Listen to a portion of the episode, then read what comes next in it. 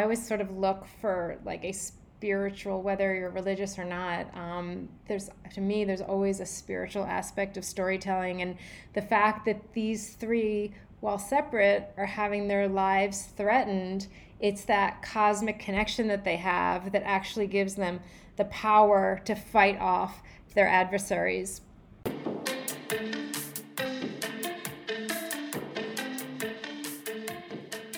Welcome to the Madeline and Becca Podcast. The mission of our podcast is simple, to inspire professional self-confidence in women everywhere. I'm Madeline. And I'm Becca. On our podcast, you will hear stories from real-world influencers, women who have experienced tremendous success in their careers by building self-confidence. Thanks for joining us.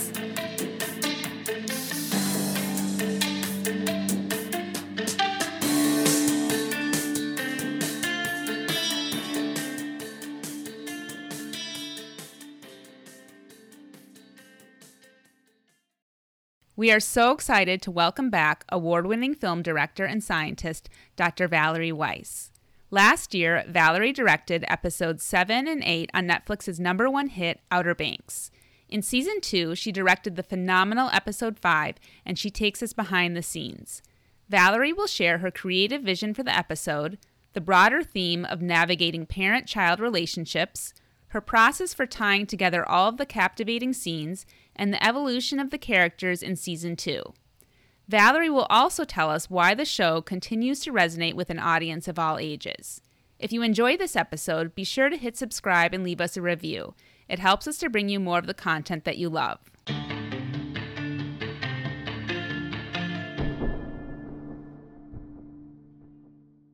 We are thrilled to welcome back award-winning film director and scientist Valerie Weiss.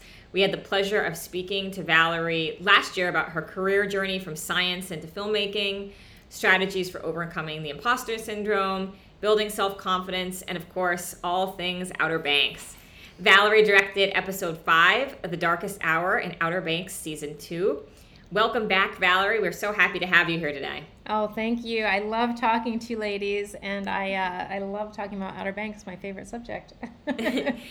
So let's just start for our listeners who haven't seen Outer Banks. They're, they're crazy, but can you just give us a, a brief overview for they for those of them who have not uh, have not watched the series yet? Yes, for like the two people out there who haven't seen it yet. um, so it's a wonderful series on Netflix. It's Y A based, young adult based, which means it's about a bunch of teens on this island called Outer Banks, where everyone either has two houses or two jobs. And it's a classic story of the haves and have-nots, but done with a wonderful aspirational twist that feels also very real and grounded. And um, the main story is this, this boy, this sixteen-year-old boy, John B., who's sort of uh, the leader of the Pogues, um, the, which is what they call themselves, his friends who are part of the have-nots. Um, he, in episode one of season one, finds they find a boat that's um, a sunken boat um, after a hurricane, and in it he finds a very curious um, thing, a compass that belonged to his father. Now his father's been missing for nine months because he was chasing four hundred million dollars worth of gold on a ship, a sunken ship called the Royal Merchant. And everyone thought he was crazy, didn't exist. He doesn't know if his dad's dead or missing, but finding that compass from his dad sets off this treasure hunt um, of him and his friends that just uh, changes everyone's lives and leads to romance and um, testing loyalties. And it's just, uh, the show is action-packed, but fun, and I think the reason we all watch it is the friendship and the loyalty is, is just unmatched. So episode five also features um, a montage of storylines that were captivating, kept us on our toes the entire time.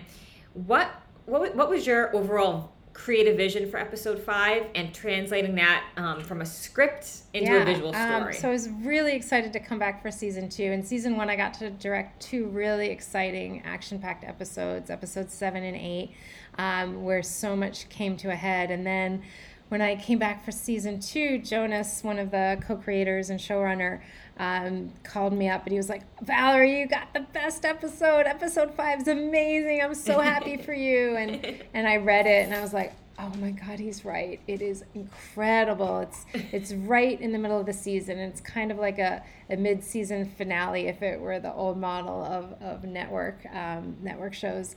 And it's, it's true. Like everything that's been building from the end of season one comes to a head in my episode. And so in this case, um, three main characters, John B., J J, and Sarah, all are in dire straits. Um, John B. is being tried for murder, and he's um, being uh, choked to death by an inmate um, in this montage that you're talking about.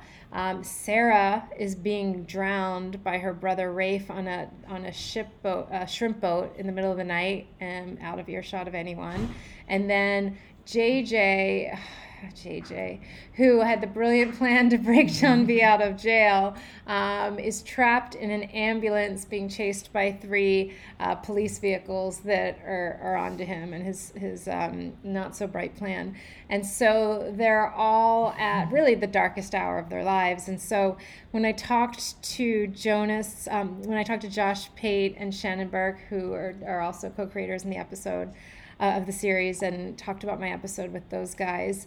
Um, we talked about a few things. You know, the classic reason we love Outer Banks is seeing these friends together. And then I got an episode where, except for the beginning, they're really all living separate lives. Um, they're they're not really in scenes together very much. And so I wanted to make sure we still created what we all love, this feeling that they are together, even though they're set in separate um, environments. And then the other thing, too, is that really helped me sort of uh, figure out how my vision for the episode was that Shannon and Josh talked about loving the way Christopher Nolan um, cross-cuts his movies, specifically Dunkirk and Batman. And, and so I took a look at it and I was like, okay, well, what we really need to do is intercut all these scenes with these three characters. And so I asked them if I could take a stab at just sort of rewriting the ins and outs of, of these scenes, and they were very gracious. They're like, go for it. And so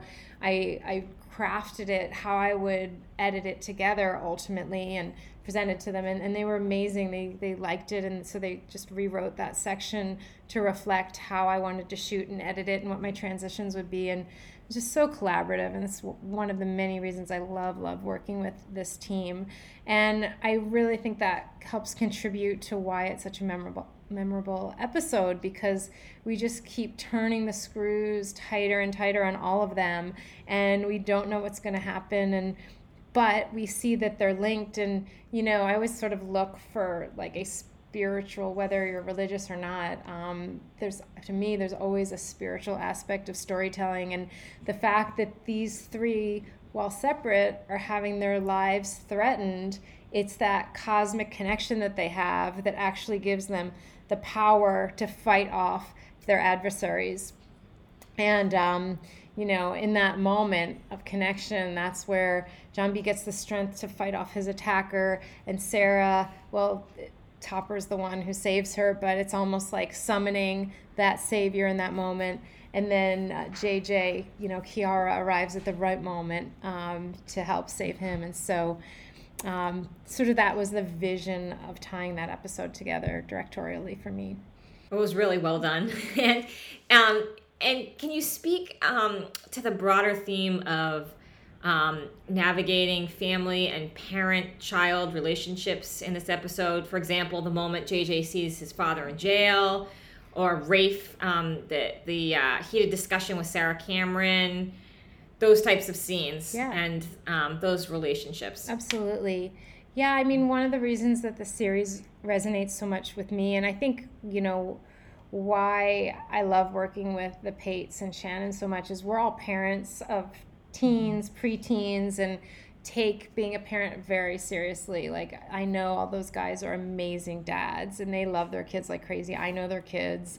Um, the first thing Jonas said to me when I got the job season one was, I hope you're bringing your family. Like, it is a very mm-hmm. family-centric um, production, but it's also, I think, reflected in the stories and how we make them. And the parents are a part of it to the extent that it still lets these kids run wild and fight for independence, but they have a huge influence on the choices the kids make and how they they act in their lives. And so, you know, I think a lot about, you know, when I came back for season two, I said to the cast, and, and I talked to Shannon a lot about this. For me, season one was like these kids who were just fighting, fighting, fighting for independence and to try to be treated like adults, but they they don't know how to be adults. They just they just want freedom and pow- to be empowered. And then season two, I was like, well, what do, the way I see it, because it should there should be growth, is that world was like, okay, okay, you fought hard enough. Here's your independence. Go. And they're like, they have it, but they don't know what to do with it because they, and they're not that skilled at it yet because they got it so quickly. They didn't, there wasn't um, this gradual transition into adulthood that most of us have. And so I thought season two and would be cool to show sort of that wobbly, um, that wobbly course that the kids are all on between adulthood and childhood. And so I think this episode was particularly fun because it really brings the parents into it in a way um, to help emphasize that storyline, and particularly the scene with Kiara's parents.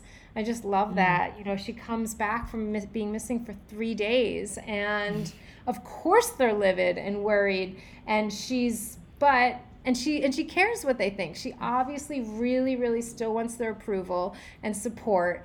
Um, and so there's this great disconnect from what her parents need and want, from what she needs and wants, and they're just two ships missing each other in the night and not communicating, and there's so much pain and hurt. And I, I, it's one of the scenes I'm most proud of because it just resonated for me as so true, and I, I know it did for the actors. And you know, um, J D's mom, uh, J D plays Pope. His mom called me after she saw it. She's like, that scene, that scene, Valerie, it was so real. It's so real. And, you know, I, I'm really happy we got to show a parent's perspective in it. And, you know, and it, it this theme is, is um, perpetuated throughout this, the ser- the series, but this episode, you know, parents taking care, kids taking care of kids, J J seeing his dad in jail and realizing, mm. oh God, no matter what I do, I'm just going to end up like this. Um, so so why fight it?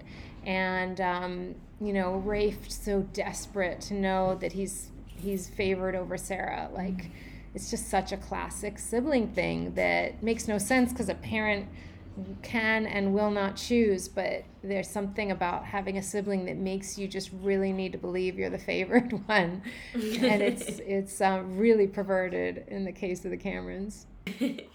And so you spoke a little bit to this, but um, in terms of the evolution of the characters this season, sort of they come, you know, they're searching for their freedom and they're sort of on the cusp of young adulthood. Can you speak a little bit to the evolution of the characters throughout the season? Sure. Yeah, I mean, it's really fun to see how they all grow. They grow so much, particularly Pope. In some ways, I think he grows the most out of the Pogues. And, you know, J D and I had a big talk when I got to Charleston, and he had such a good episode, you know, finding the key in his Mima's apartment. And I don't think he knows he's a descendant. Does he know he's a descendant of Denmark Tanny yet? I keep forgetting if that episode was before or after mine. I think it's after mine, but we knew. And so we talked about him moving from sort of this nerdier kid who is the butt of the mathlete jokes to taking on a more leadership role within this um, this uh, social circle that he's in, and, and how we would reflect it, you know. And we talked about different ways he'd hold himself, and, you know, how he he walks up the stairs to the Mima's apartment. We just talked about, like, you know, even when he talks to Kiara in that scene after finding it, we we really wanted to um, calibrate his performance in episode five so that that epic, epic moment mm. in Jonas's episode, the finale is phenomenal. His finales are always phenomenal, um, where he's up there and he's like, enough of people taking shit from us, that mm. he really fills those huge shoes. And so um, I, I think that's the best example of, of how these characters have all grown. And in terms of um, your process for tying together all of the dynamic scenes and conveying that, it's it's very raw and heightened emotions towards the end of episode five. Can you tell us a little bit about your strategy for doing that? Yeah. Um, you know, we shoot out of order, which always, and that's always a challenge. And so something that I developed on a movie that I did called A Light Beneath Their Feet with Taryn Manning and Madison Davenport. That was a movie about mental illness, a mom who has bipolar disorder and her daughter who's just trying to navigate that and go off to college and feel okay leaving her mom. And so um, what I did for Taryn was I made a chart um, that tracked where she was on her mental break. And so on a scale from one to ten, you know, I talk about physicalization of the character, mentally the thoughts she'd have, you know, emotionally where she'd be. And so shooting so that it would feel like a progression in arc, in arc and an arc, which is so important, because at the end of the day, when you watch um, some a T V show or a movie, what you feel is the change, right? You feel if the change feels authentic, and the bigger the change, the more moved you are by it. And so, you know, we'd be doing a scene and Taryn would say, hey, where am I in here? And I'll be like, you're a four, you were a three before, and next you'll be a seven when we shoot that, but that's out of order. So it was just really helpful to her. And I've used this a lot um, with actors. And so, you know, I think it was just important, especially with J J, you know, on a lark, he decides to break John B. out of jail. And, you know, it's really fun for him at first. And then when he sees his dad, that kind of changes things and changes the stakes. And so Rudy, I've, I've been lucky to have two episodes with Rudy that were very emotional for that character. And so we really tracked what he was feeling and doing and when the fun and games were over uh, for his character. And so I think that's why that breakdown in the ambulance um, just is, is so moving, because you you're on the ride with him every step of the way. Yeah, and that must be so great for the cast to have an anchoring sort of number of where they are in terms of the character and the emotions and all of that. That's a great way to do it. I never even thought about the fact that you shoot out of order. I mean, for those of us who are on this side and we only get the pleasure of watching it and not the behind the scenes. So is that typically how it's done? You shoot all over the place? You do, and especially on a show like this, sometimes you're shooting different episodes, you're often shoot, shooting different episodes even in the same day, and then sometimes you'll have to pick things up from the beginning of the season and you'll shoot it at the end of the season, and these actors have to manage all of that besides what they're trying to do to fill the scene, like besides their main objective. And so I think it's really helpful when you have a director who's very mindful of it, who knows the show so well that they even know it better than the actor in some ways, where they can track everything and remind the actor why they're doing what they're doing. I also make a chart of every scene. Um, I learned this from, there's these great directors, Bethany Rooney and Mary Lou, who wrote a book called Directors Tell Their Stories, and they have a chart where they um, track A, B, and C storylines, for instance. I mean, sometimes there's even more storylines in order, and so I have a chart that shows you in order what it is, and so I can pull it up and show my actor, the last time we saw you was in this scene, and mm-hmm. I know exactly what the last, you know, sometimes they just don't remember the last time we saw them, and so it's, it's super helpful for me, but it's uh, very helpful for them. Yeah, that's, yeah, it's very interesting to hear behind the scenes how you actually put that all together and make it all fit, because it looks so seamless when you watch it as a, as a fan and an audience member. Um, I wanted to ask you a little bit about the the scene where um, Topper comes to rescue and, and ends up saving Sarah. That was a very poignant moment. Can you speak to that a little bit and how you captured that emotion? Sure. Well, I'm a huge Austin North fan. I think he's, um, you know, um, I, I would say underappreciated, but I think he's very appreciated. But I think his character has so much nuance, and he's such... Um, an unexpected kook. Um, that's that's what the rich kids are called in the show. It's not that he's kooky, um, but he always brings so many layers to it that you actually, for a character who's supposed to be so rich and so cool, he's actually incredibly naive and earnest at the same time. And the fact that Austin has chosen those layers uh, for him, I think, makes the character so unique and watchable, and you know, you root for him, but you also don't know where you stand with him. I mean, at the end of season one, he saves John B., but he's not completely reformed, and as you see in, in season two. And so being such a huge Topper fan and Austin fan, I really wanted to make him a hero of this episode and and not discount what he's doing. Um, and so it was really fun to work with Austin and just talk about the sincerity of his feelings for Sarah, because I think they always were. I mean, he's misguided socially because Rafe has given him advice in season one, but I think he his heart's in the right place. And so um, that boat scene was so much fun to shoot because, you know, because Sarah's so out of it, he really could wear his heart on his sleeve, and I could steal looks from him to her without him having to cover, because she's, you know, basically falling asleep on the boat. And to me, it just it just felt super romantic. And we shot at magic hours, we always do, and the sky was just on fire. And um, I was, it was just really, um, I, it was a very special scene to direct. And kind of like if I were a teenage girl, that would be my fantasy, that some, my first boyfriend would, I don't know, just still love me through eternity, and, and you know, that the people always love you and are always there for you when you need them, no matter no matter what's going on. Yeah, and I think it is a teenage yeah. girl's dream, and all of our dream, actually. Valerie, can you discuss the argument between Rafe and Sarah at the shrimp boats? You can really see Rafe's raw emotions come through, and we get this introspective look at a young man cracking under the pressure of his darker impulses. And it was just an incredible performance. Can you tell us about your strategy for this scene? Oh, thank you. Absolutely. Yeah, that was, I mean, I I keep saying these are like my favorite scenes, but they really all, all I loved directing this episode. Um, you know, the scene was originally set on a beach, and we were scouting to try to find something that was shootable and also cinematic. And then Jonas... Um, Jonas Pate, it was he's just so brilliant, and I was I was telling him about the struggle, and he's like, hey, I have an idea for a location. And so we scouted some shrimp boats, and it was like perfect, everything everything came together in that idea, because then we figured out or I figured out that we could have this boat to boat chase, and it would just be um more cinematic and action-packed, and she's still trapped, but she also has a chance to get away. And so once we locked in, in that location, everything sort of came together for, for how I could think about the power dynamic in this, because it puts them a little bit more on equal footing. If they're just in a deserted environment, um, there's less push and pull.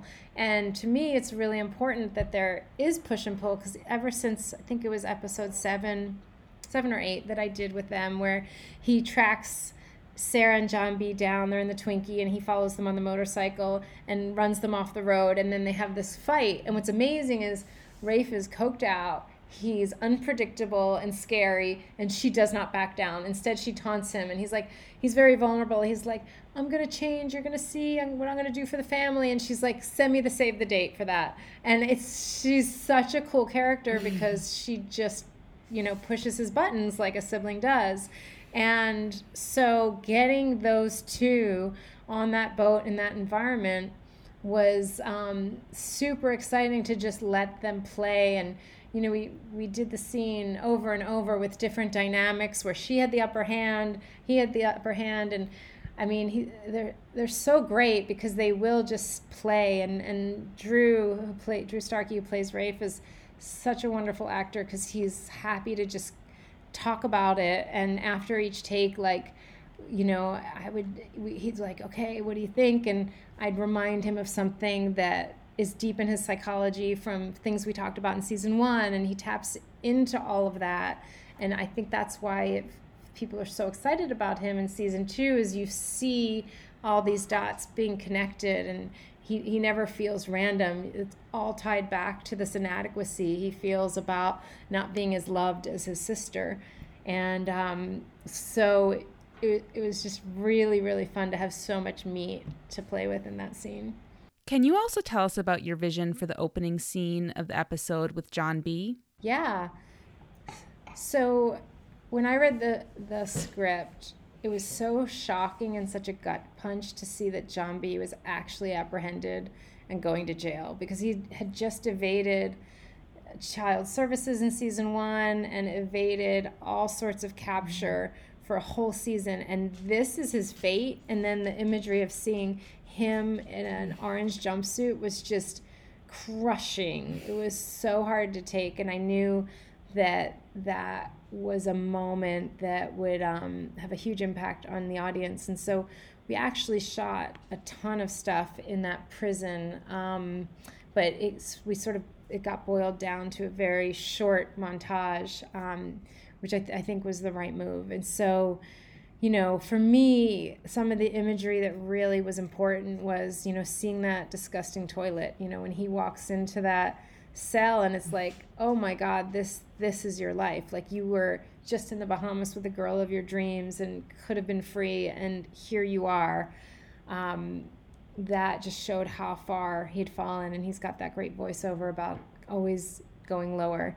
Um, and so it was great to have him be able to write his inner monologue out on those pages um, for his defense, because it was a great moment of vulnerability. I mean, he's such a hero. He's so brave and strong, and but he's funny. He's like, he's an everyman in some ways. Um, But he's also larger than life, and, and Chase just just plays him beautifully, um, and, and navigates those things really well. And so given that he's so on the run in season two, having this very still moment where we actually get to see what's in his heart and any regrets or where he feels like he let his father down, really that's what it's about. Like, I got so close and then I let you down and here I am.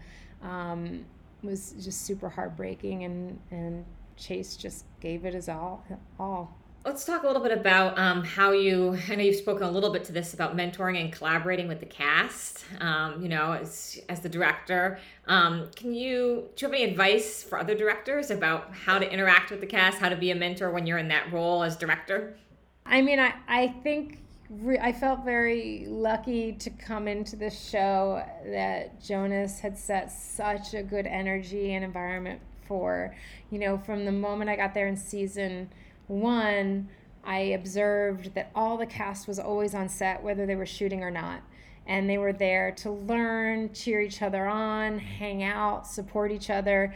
And it it was just so selfless and giving all the time. And you know, I, I there were scenes I did where, you know, Chase would be on set sometimes and he'd whisper something to me that he thought would be helpful for another actor, or, you know, it, it was just very, um, very fluid in that way. And so that kind of environment, I'd never seen that before. You know, I, I kind of had this impression that, you know, the director's supposed to be a little bit separate from the cast and there's a hierarchy. And so seeing that Jonas was such a masterful director, but also had this egalitarian vibe to how he ran his sets, I was like, that feels amazing, and I, it gets incredible results. And so um, I took that kind of vibe to a movie that I just directed for for Netflix called Mixtape. And um, my three leads are are young girls between the ages of twelve and, and sixteen. And so I, from the very beginning, you know, the lead is, is a twelve-year-old, and but I'd do all my Zooms with all three of them. And we'd always talk about the character in connection with her friends. And so anything I did, it was always all of us. And by the second day of shooting, we were shooting this amazing scene about friendship. She says, I overhear her saying, you guys are my best friends. And literally just met in person because during COVID, so everything was virtual till they got to set. And you know, they still text every day, and, and I love you, love you, best friend, best friend. And you see it. I mean, when you watch that movie, one of the most amazing things is this friendship. And I really credit, you know, what I learned from Jonas about creating that kind of environment. And, um, and I, yeah, I just, uh, that's something I'll, I'll always take with me. And what did you enjoy most about directing this season? Oh, goodness. I mean, it was... It was tricky because it was during COVID, so we had to wear masks and we didn't have as much, you know, we did some of our location scouts, we didn't even get out of the car. Like, it was a really crazy, hard show to prep this year, but it's almost like I've forgotten all of that.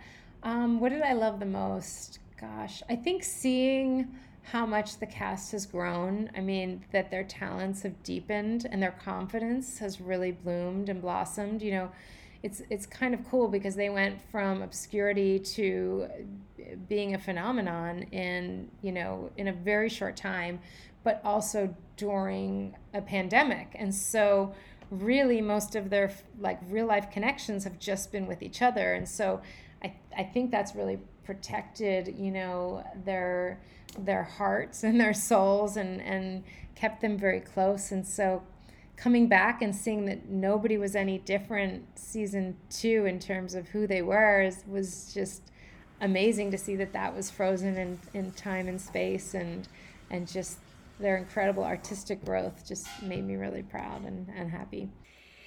So in our last interview, um, one of the things you said that really resonated with both Becca and I, and I know our audience, was you explained that when you look at Outer Banks, it's it's really about chasing something you think you want, but getting some, but get, getting what you need, and it almost doesn't matter whether you get the goal. They all need something from the journey because where they are right now isn't good enough. Yeah. Um, they need something to become adults. And so did you find that that was also um, true in season two in their evolution?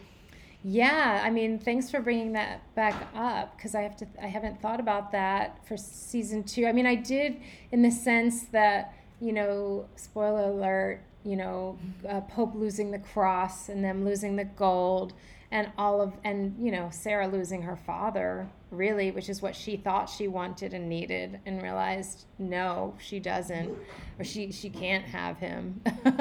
um, you know, and then the. the teasing that John B is going to get his dad, which is maybe what he really needs um, for season three, is, is super exciting. So I think that still applies. And then back to that other that other theme that I think I'm thinking about, which is where are they on the trajectory to becoming adults?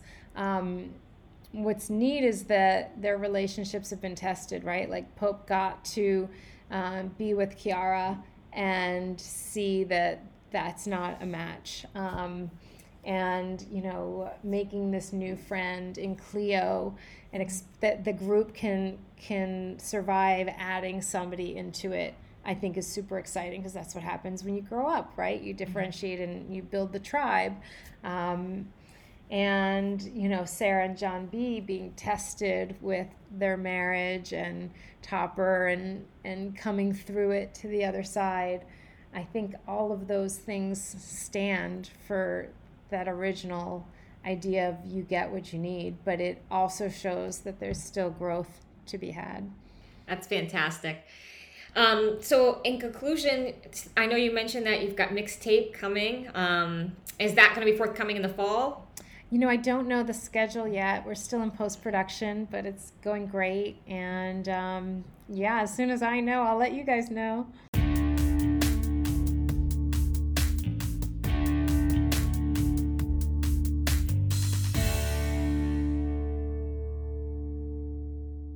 We hope you enjoyed our episode with Valerie.